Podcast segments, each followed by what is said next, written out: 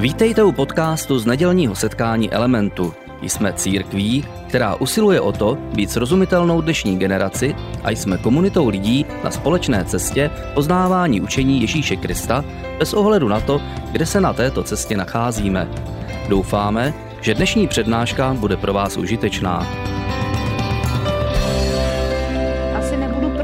Koho to uslyšíte, ale letos v listopadu jsme oslavili 350 let eh, výročí od umrtí jedné z nejvýznamnějších eh, českých osobností. Osobnosti, která velmi významně ovlivnila směřování naší církve, naší pedagogiky a naší kultury.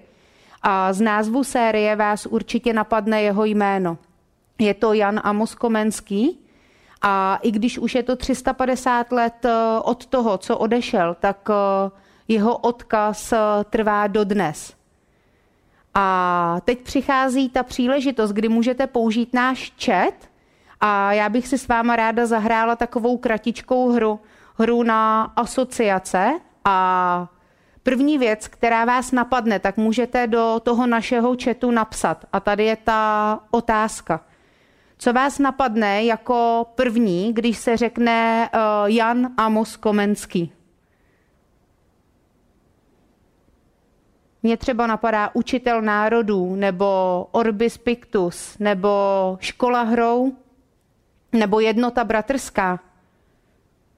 Jan Amos Komenský ovlivnil opravdu naší kulturu a všechno, co je kolem nás, třeba 200 koruna nebo škola, eh, do které jsem chodila. A když už jsme u té školy, tak eh, Komenský nám zabral na Gimplu nejednu hodinu češtiny a my jsme se na spaměť učili vše možná jeho díla a on byl vyzdvihován hlavně jako pedagog. Takže první věc eh, v té době, když byste se mě zeptali, tak by byla určitě ten učitel národu. Ale během let se Komenský posunul z téhle kategorie do kategorie úplně jiné. A když mi bylo 18 a byla jsem po třetíku na Gimplu, tak eh, jsme se s Ondrou brali. A svatba je krásná v tom, že si berete toho, koho máte rádi a pozvete plno přátel a máte plno dobrého jídla a taky dostanete plno darů. A když my uh, jsme si užívali ty dary a prokousávali jsme se těmi žehličkami a vysavači, tak jsme narazili na jeden úplně malinký balíček, a byla to taková tvrdá věc, tak jsme ji otevřeli a najednou jsme uvnitř našli něco, co jsme nečekali a byla to kniha a čekali bychom možná nějakou knihu o manželství, protože ty se hodí vždycky, hlavně na začátku manželství, ale tam bylo něco úplně jiného. Unum necessarium, jedno nezbytné a autor Jan Amus Komenský. A v tu dobu já jsem se jenom pousmála a říkala jsem si, to snad někdo nemyslí vážně, že po svatbě budu číst eh, nějakou povinnou četbu a ještě v době letních prázdnin a tu knihu jsem úplně někam odsunula. A, ale neprodala jsem ji někde na Blešáku, ale vzali jsme si ji sebou sem, eh, když jsem šla studovat do Hradce. A po pár letech, když jsem měla zkouškové a chodila jsem tak po bytě, tak jsem narazila pohledem na naší knihovnu a na tuhle knihu.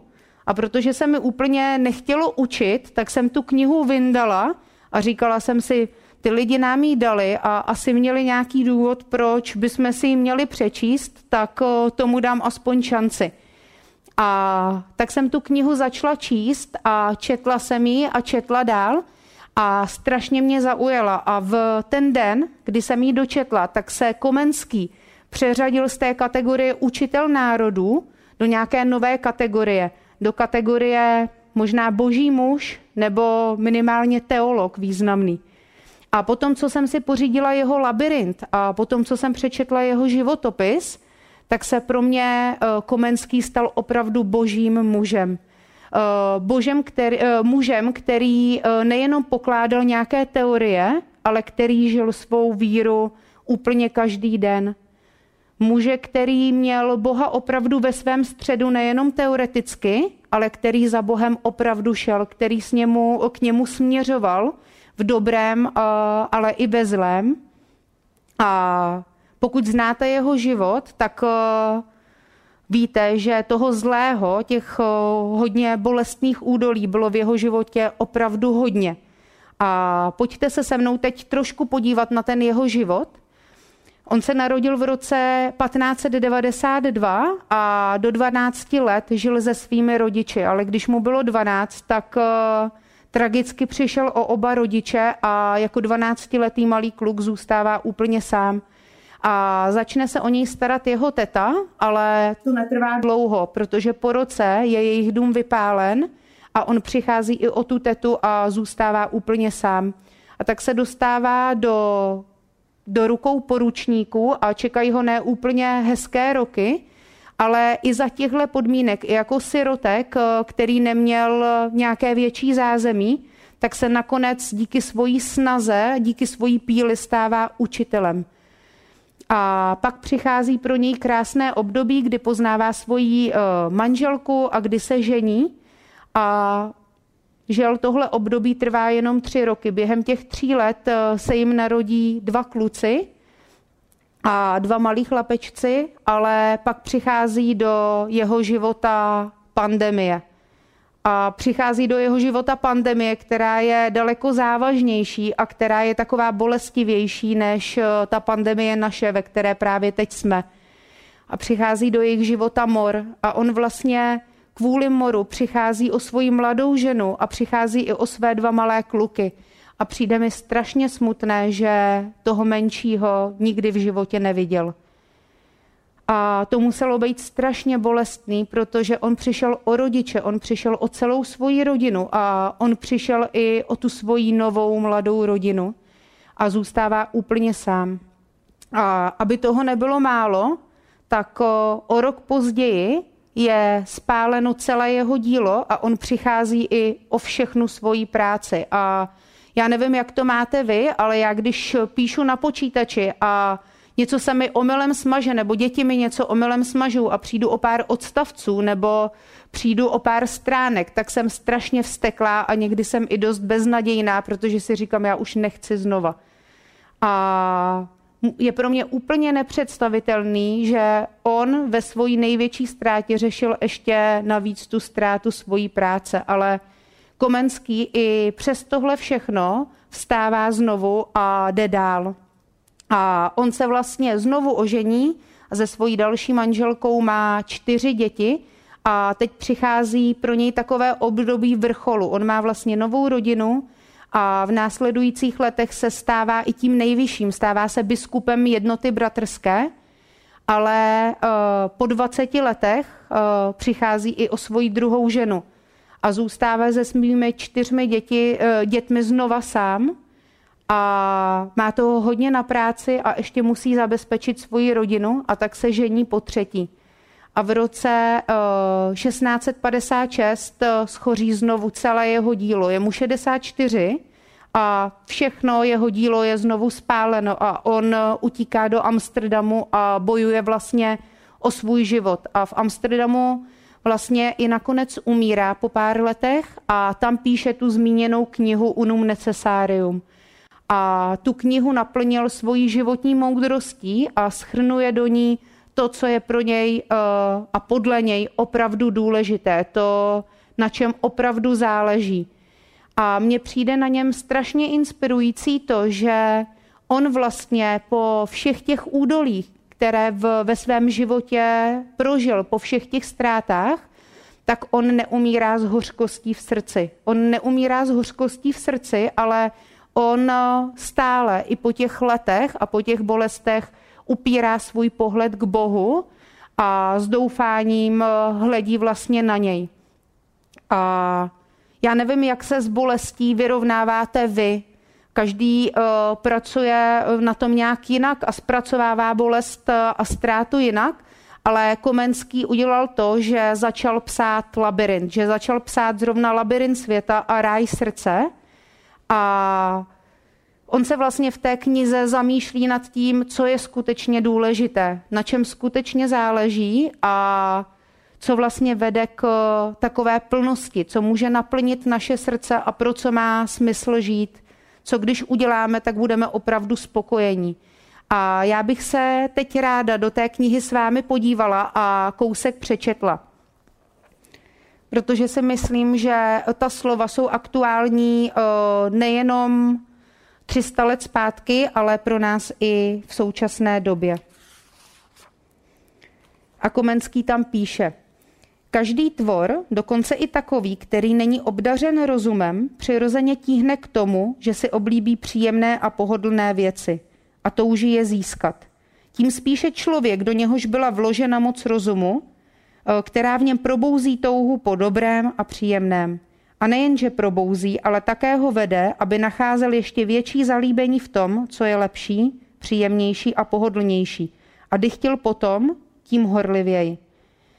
Z toho už ode, odedávna vyvstala mezi moudrými otázka, kde a v čem by se mohlo nacházet nejvyšší blaho, s nímž by se lidská žádostivost plně spokojila. Takže když by ho člověk svou myslí dosáhl, mohl a musel by v něm odpočinout a už by neměl víc si přát. A myslím si, že tohle je aktuální pro, pro nás všechny, že tyhle otázky napadají nás všechny co mám udělat, abych dosáhl té plnosti, abych byl opravdu spokojený. A Komenský tam pokračuje dál a říká, a přišlo se na to, že téměř všichni lidé přitom utíkají ven ze svého nitra a čím by uspokojili a upokojili svou mysl, hledají ve světě a v jeho věcech. Jeden v majetku a zboží, druhý v rozkoších a potěšení, jiný ve slávě a vznešenosti, další zase v moudrosti a v umění, jiný ve veselé společnosti. Zkrátka všichni touží po vnějších věcech a v nich hledají své naplnění. Po čem toužíš ty? V čem hledáš svoje naplnění ty? Jaké jsou touhy tvoje, tvého srdce? Eh, hledáš je v majetku nebo v nějaké vzdělanosti? Nebo hledáš naplnění ve své práci nebo v tom, že budeš mít vliv nebo nějakou moc? po čem použíš ty, čeho až dosáhneš, tak budeš mít plné svoje srdce a už nebudeš se muset za ničím hnát dál. Pojďme se podívat ještě zpátky do labirintu, kde vlastně ten poutník se snaží najít odpovědi na tyhle otázky.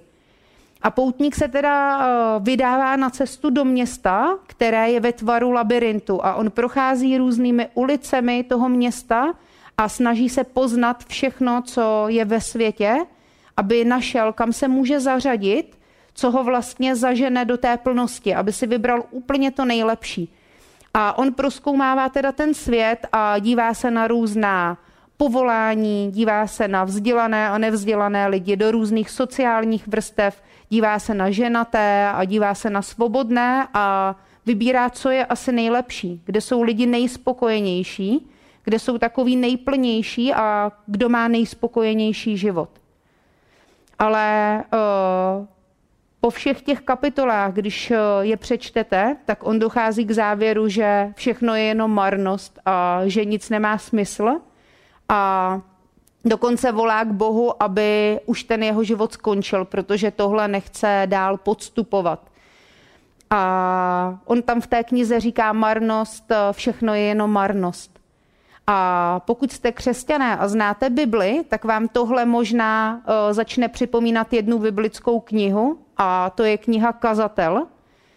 A kazatele napsal král Šalamoun a on si přece vzal podobnou věc, e, jakou si přece vzal Komenský, že proskoumá uh, vlastně tu podstatu toho života, aby si ho mohl užít a aby pochopil tu pravou podstatu věci.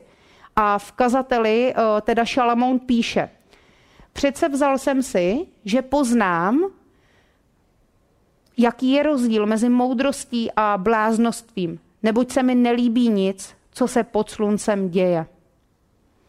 A Šalamoun eh, byl syn krále Davida. Nevím, jestli, si, jestli jste nás sledovali na jaře, a my jsme měli celou sérii o králi Davidovi, tak eh, Šalamoun je jeho synem a on přebírá vládu po Davidovi. Takže Šalamoun je významným králem a Šalamoun byl tak mocný, že si to skoro ani nedokážeme představit. On mohl porazit v podstatě kohokoliv. On byl extrémně inteligentní, extrémně vzdělaný, byl extrémně bohatý, že si mohl koupit v podstatě cokoliv a kohokoliv. Měl prostě všechno, na co si můžeme vzpomenout. Byl i úspěšný, byl to spisovatel, byl to vynálezce, eh, básně psal.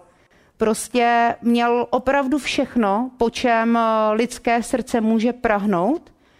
A on měl takový jako výborný potenciál proskoumat vlastně život, protože nemusel řešit eh, ty okolní starosti, které my třeba řešíme. A on měl prostě víc věcí, než za svůj život mohl spotřebovat. A navíc byl nejmoudřejším mužem. A Šalamoun pozoruje teda lidskou moudrost a dění v tomhle světě a je taky zoufalý. A v Bibli se píše e, i jeho další verš z kazatele a můžeme tam číst, že marnost, samá marnost, e, všechno je pokřivené a nelze to napřímit a čeho se nedostává, nelze spočítat. A díky svojí moudrosti e, Šalamoun mohl prokouknout tu lidskou moudrost a tím, že měl srdce blízko k Bohu, tak eh, s tím chtěl něco dělat a nevydržel se na to dívat. A když se podíváme na začátek eh, té Šalamounovy vlády, tak eh, tenhle oddíl najdeme vlastně v židovské části Bible v knize První královská a tam vlastně, když Šalamoun nastupuje na trůn, tak eh, se mu Bůh zjevuje ve snu a říká mu, že si může vybrat úplně cokoliv. Že si může vybrat úplně cokoliv, co vlastně chce. A Šalamoun eh, si nevybírá bohatství, nevybírá si nějakou moc, nevybírá si majetek nebo nějaké vztahy a on prosí Boha o moudrost. On prosí o Boha o moudrost a o to, ať se dobře rozhoduje. Ať dobře rozhoduje a rozsuzuje lidi. A on věděl, když eh, o to žádal, že on na to nemá, že přebírá národ, který je extrémně různorodý, že, že bude vládnout národu, který eh, je extrémně problematický a on ví, že to sám nezvládne. A v té knize je i napsáno, že Šalamoun Boha opravdu miloval a že u něj měl svoje srdce. A Šalamoun eh, šel za Bohem a chtěl od něj pomoc.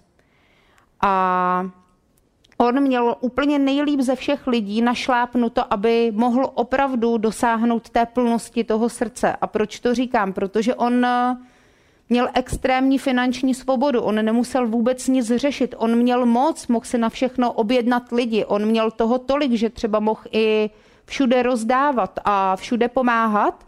A na konci života, když by vlastně používal ten svůj majetek a svoji moc, tak mohl zhodnotit eh, co vlastně má ten smysl, co, co nás naplní a co přináší tu pravou podstatu toho života. A on k tomu ale úplně nedošel, což můžeme vidět v té knize Kazatel.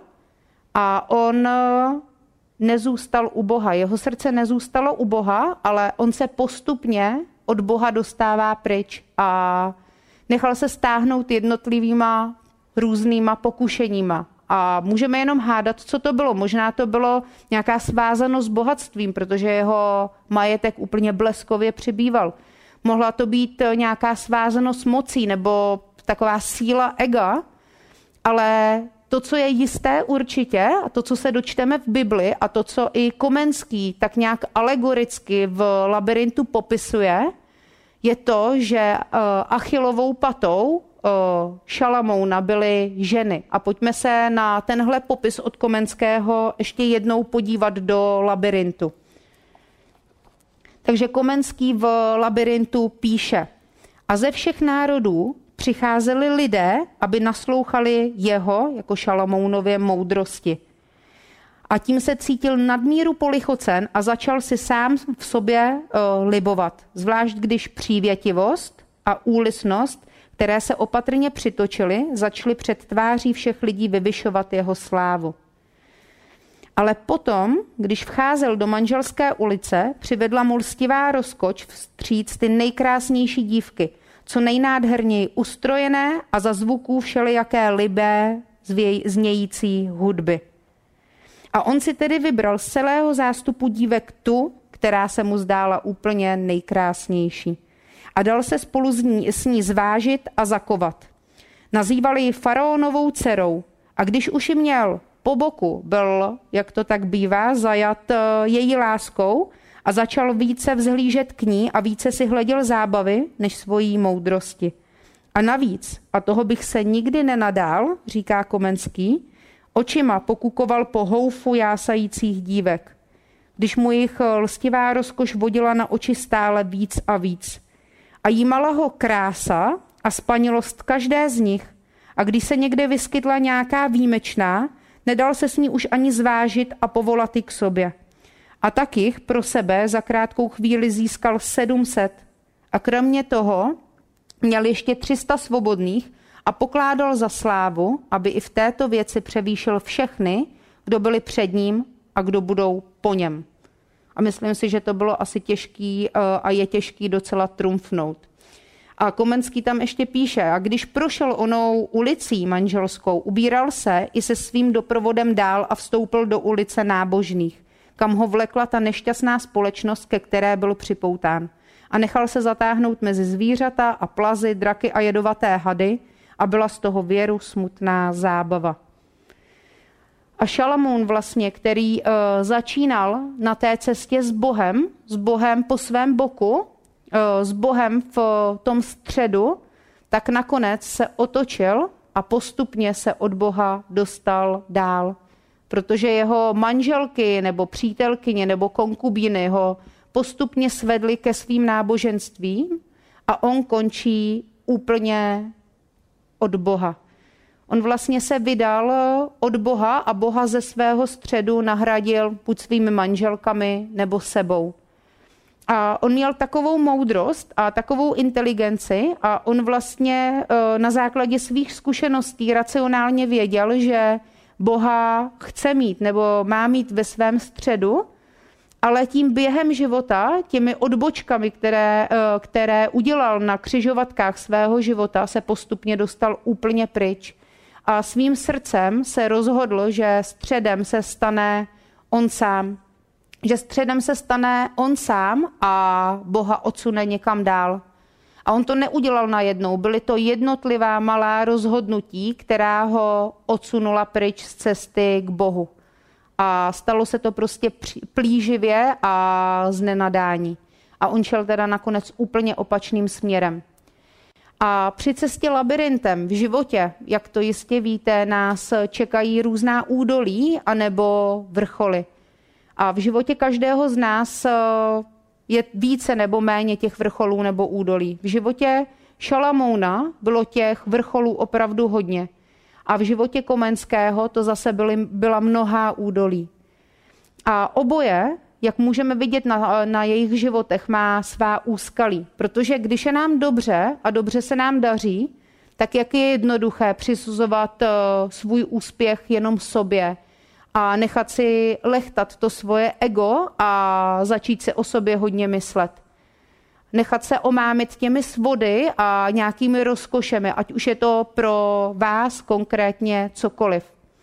A v údolích, v údolích, eh, pokud v nějakém jste, tak to určitě víte. V údolí je zase těžké nepodlehnout tomu pocitu, že se na nás Bůh vykašlal, že jsme v tom úplně sami, že nic nemá smysl a stejně jak to řekl Komenský, že by bylo třeba radši lepší skončit. Je těžké nepodlehnout tomu pocitu, že jsme v tom sami a že Bůh prostě o nás neví.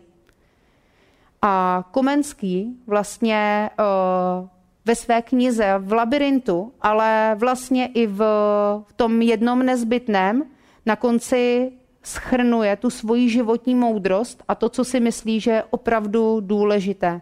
A on přišel na to, že, že nějaká naše plnost, že to, proč jsme spokojení, není způsobené těmi vnějšími věcmi. Že naše plnost a spokojenost není automaticky způsobená bohatstvím nebo mocí nebo nějakým majetkem nebo vlastnění nějakých věcí, ani vzděláním, ani vztahy. Že když tohle všechno máme, tak automaticky nejsme plní a spokojení. A on vlastně okoukal a přišel na to, že ať jsme chudí, nebo ať jsme bohatí, tak můžeme být plní, a nebo můžeme být prázdní. Ať jsme vzdělaní nebo nevzdělaní, tak můžeme být znovu plní nebo prázdní. Ať jsme svobodní nebo jsme žena, ženatí nebo vdané, tak eh, to automaticky neznamená, že budeme plní a nebo prázdní, že budeme naplnění. A Komenský vlastně za ten svůj život, který byl plný těch údolí, eh, zjistil, že proč eh, on cítí tu plnost, závisí na tom, jestli on stojí nebo nestojí na Bohu. Jestli Boha dává jako ten středobod, ke kterému on směřuje. Protože díky tomu jenom můžeme dosáhnout té pravé plnosti. Že nám ji nezajistí ty vnější věci a to, že máme finanční svobodu a že jsme zapojeni ve skvělých vztazích, protože vždycky se něco třeba pokazí a skrze nějaké okolnosti eh, můžeme dojít do toho údolí a nikdy necítíme tu pravou plnost. Tak tohle vlastně uh, schrnul Komenský. A jak už jsem říkala, on zažíval šikanu ze strany vlády, on zažil několikrát vykuřenění a ztrátu svojí práce a plno bolesti a plno smrti a plno ztrát. A možná vám tohle nezní jako křesťanský život, protože jste slyšeli, že když Boha poprosíte, tak on vám něco dá. Někdy je Bůh prezentovaný jako nějaký výdejní automat. Ale takhle to není, protože to, co zažíval Komenský, je taky křesťanský život. Protože Bůh, Bůh nám neslibuje nějaké evangelium prosperity, že když v něj uvěříme, takže budeme mít všechno, ale že on nás baví nemocí a ztrát a že nám dá samý úspěch. Bůh nám tohle neslibuje a nikdy to nesliboval. A když bych vám to teď eh, slibovala, tak tohle je obraz nepravého křesťanství a takhle to není. Bůh nám neslibuje, že život s ním znamená absenci nemocí a bolesti. A možná si říkáte, tak proč vlastně má smysl v Boha věřit, když vlastně křesťani prožívají to samé, co ostatní lidi? To je dobrá otázka a my, když se podíváme do Bible, tak vidíme, že Bůh nám slibuje jednu věc. A to, že i když ne, nebudeme jako křesťani ušetřeni nějakých bolestí nebo nějakých ztrát a neúspěchu, takže on bude vždycky po našem boku. Že on bude po našem boku, že nám dá sílu ty věci zvládnout, že i když budeme mít pocit, že už to neuneseme, stejně jako Komenský měl plno těch ztrát, že i když budeme mít pocit, že to neuneseme, tak on nám dá sílu. On nám dá sílu vstát a on bude po našem boku a on nám dá pokoj, který převyšuje všechno, co můžeme čekat. A tohle je to pravé křesťanství. A tohle je pravý Bůh, Bůh, který nás miluje a Bůh, který chce být vždycky po našem boku a dávat nám tu sílu. Který chce, aby jsme měli naplněné srdce a který nám chce plnit srdce navzdory všem okolnostem. A možná nás dneska sleduješ a nejsi křesťan, možná si agnostik nebo hledající nebo si ateista a nějak se zavítal na naše online eh, vysílání a my jsme moc rádi, že tady si. A nevím, proč jsi tady, možná máš nějakého přítele, který je křesťan a ty si říkáš, já bych chtěl vědět, co na tom křesťanství má. Přece on je inteligentní a on je tak vzdělaný a on věří v Boha. Možná něco hledáš a hledáš třeba tu plnost v životě a už si prošel všechno možné. Možná o, si prošel ty vrcholy a máš o, dostatek třeba majetku nebo vlivu nebo nějaké dobré postavení, ale pořád nemůžeš najít tu plnost toho srdce. Nebo si v nějakém údolí a říkáš si, co by mohlo to moje srdce naplnit, pro co má vlastně smysl jít dál, pro co má smysl žít. A já jsem ráda, že tady můžete být a doufám, že v dnešní přednášce najdete na to nějakou odpověď. A možná teď se vám v hlavě rojí plno otázek a pokud nějaké otázky máte a chcete na ně odpovědi nebo chcete vykročit k tomu Bohu, který dává tu plnost, tak můžete využít taky ten chat, o které jsem na začátku mluvila. Na chatu vám vyskočí tlačítko, skrze které můžete pokládat eh, soukromé otázky našemu týmu a on se vám pokusí eh, odpovědět na vaše otázky, na to, co hledáte. A pokud jste křesťané a díváte se dneska, tak eh, určitě jste v životě kolem sebe od ostatních křesťanů, možná i ve svém životě, slyšeli, že křesťani často říkají, že stavíme na Ježíši, že on je tím naším základem, že on je tím naším pravým středem, ke kterému směřujeme. A možná, jak jdete za Bohem, malými krůčky, pomalými krůčky, tak se zdráháte tohle říct a zdráháte se tohle říct, protože chcete být opravdu upřímní a říkáte si, ale já tady nejsem. Protože já sám upřímně pro sebe vidím, že v tom středu není Bůh, ale jsem tam já, nebo je tam něco jiného. A zdráháte se to říct, protože vidíte, že před váma je ještě plno práce, že nejste tam, kde uh, můžete číst Bibli, že byste měli být, nebo vy sami máte pocit, že byste měli být, nebo jiní křesťané vám říkají, že byste tam měli být. Ale to je úplně v pořádku, protože nezáleží na tom, jak daleko jsme zrovna od Boha právě teď, ale záleží na tom, jakým směrem jdeme. Záleží na tom, jakým směrem jdeme, jestli jdeme k Bohu, anebo jestli jdeme od Boha. Protože záleží na tom, jaký směr si zvolíme, protože ten nás dovede do té cílové destinace, kam vlastně máme dojít. A je lepší o sobě pochybovat a tak jako vážit vlastně, kde vlastně jsme a jestli Bůh je v tom našem středu, jestli k němu směřujeme, než eh, zůstat eh, nebo usnout na Vavřínech a pak zjistit, že vlastně jsme ten směr přestali hlídat a nakonec se můžeme ocitnout někde tam, kde Šalamoun. Úplně daleko od Boha, úplně daleko od té plnosti, úplně prázdní a úplně někde jinde, než jsme před x lety chtěli. Takže je lepší, že o sobě váháš a že nedokážeš říct, Bůh je mým středem, protože záleží na tom, jakým směrem jdeš, protože ten směr určí tu destinaci, kam jednou dojdeš. Kam je vedou tvoje jednotlivá rozhodnutí? Vedou k Bohu, anebo vedou od Boha? Jakou destinaci očekáváš? A ať už mluvím o duchovní nebo o jiné cestě kam moje rozhodnutí, nad kterým teď třeba eh, aktuálně přemýšlím, kam mě dovede. Dovede mě do té destinace, kde se nakonec chci ocitnout?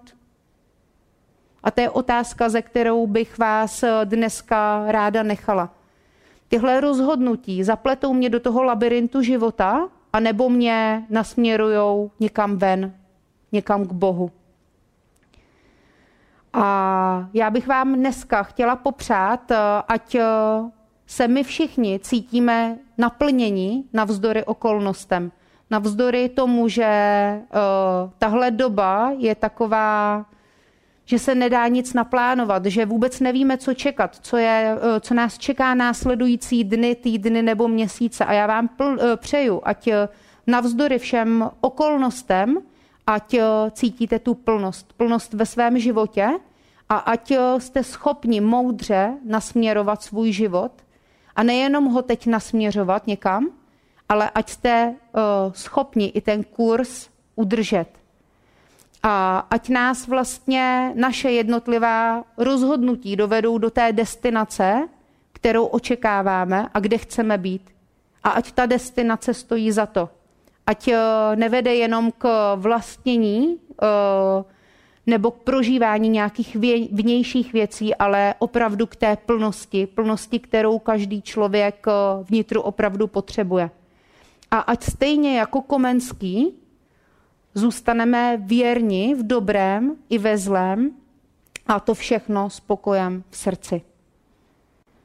A Tohle je závěr dnešní přednášky a příští týden budeme pokračovat eh, druhým dílem a já vám tam představím, že poutník, který reprezentuje toho Komenského, že tou cestou, tím labirintem nešel sám. Děkujeme za poslech přednášky z nedělního setkání Elementu. Budeme rádi, když nás navštívíte také naživo, a to každou neděli od 10 hodin ráno v kině Biocentrál Radci Králové. Být na místě přináší větší zážitek, výbornou hudbu a přátelskou atmosféru. Více informací o našich aktivitách najdete na webu element.cx nebo na Facebooku Element Hradec. Těšíme se na vás! thank you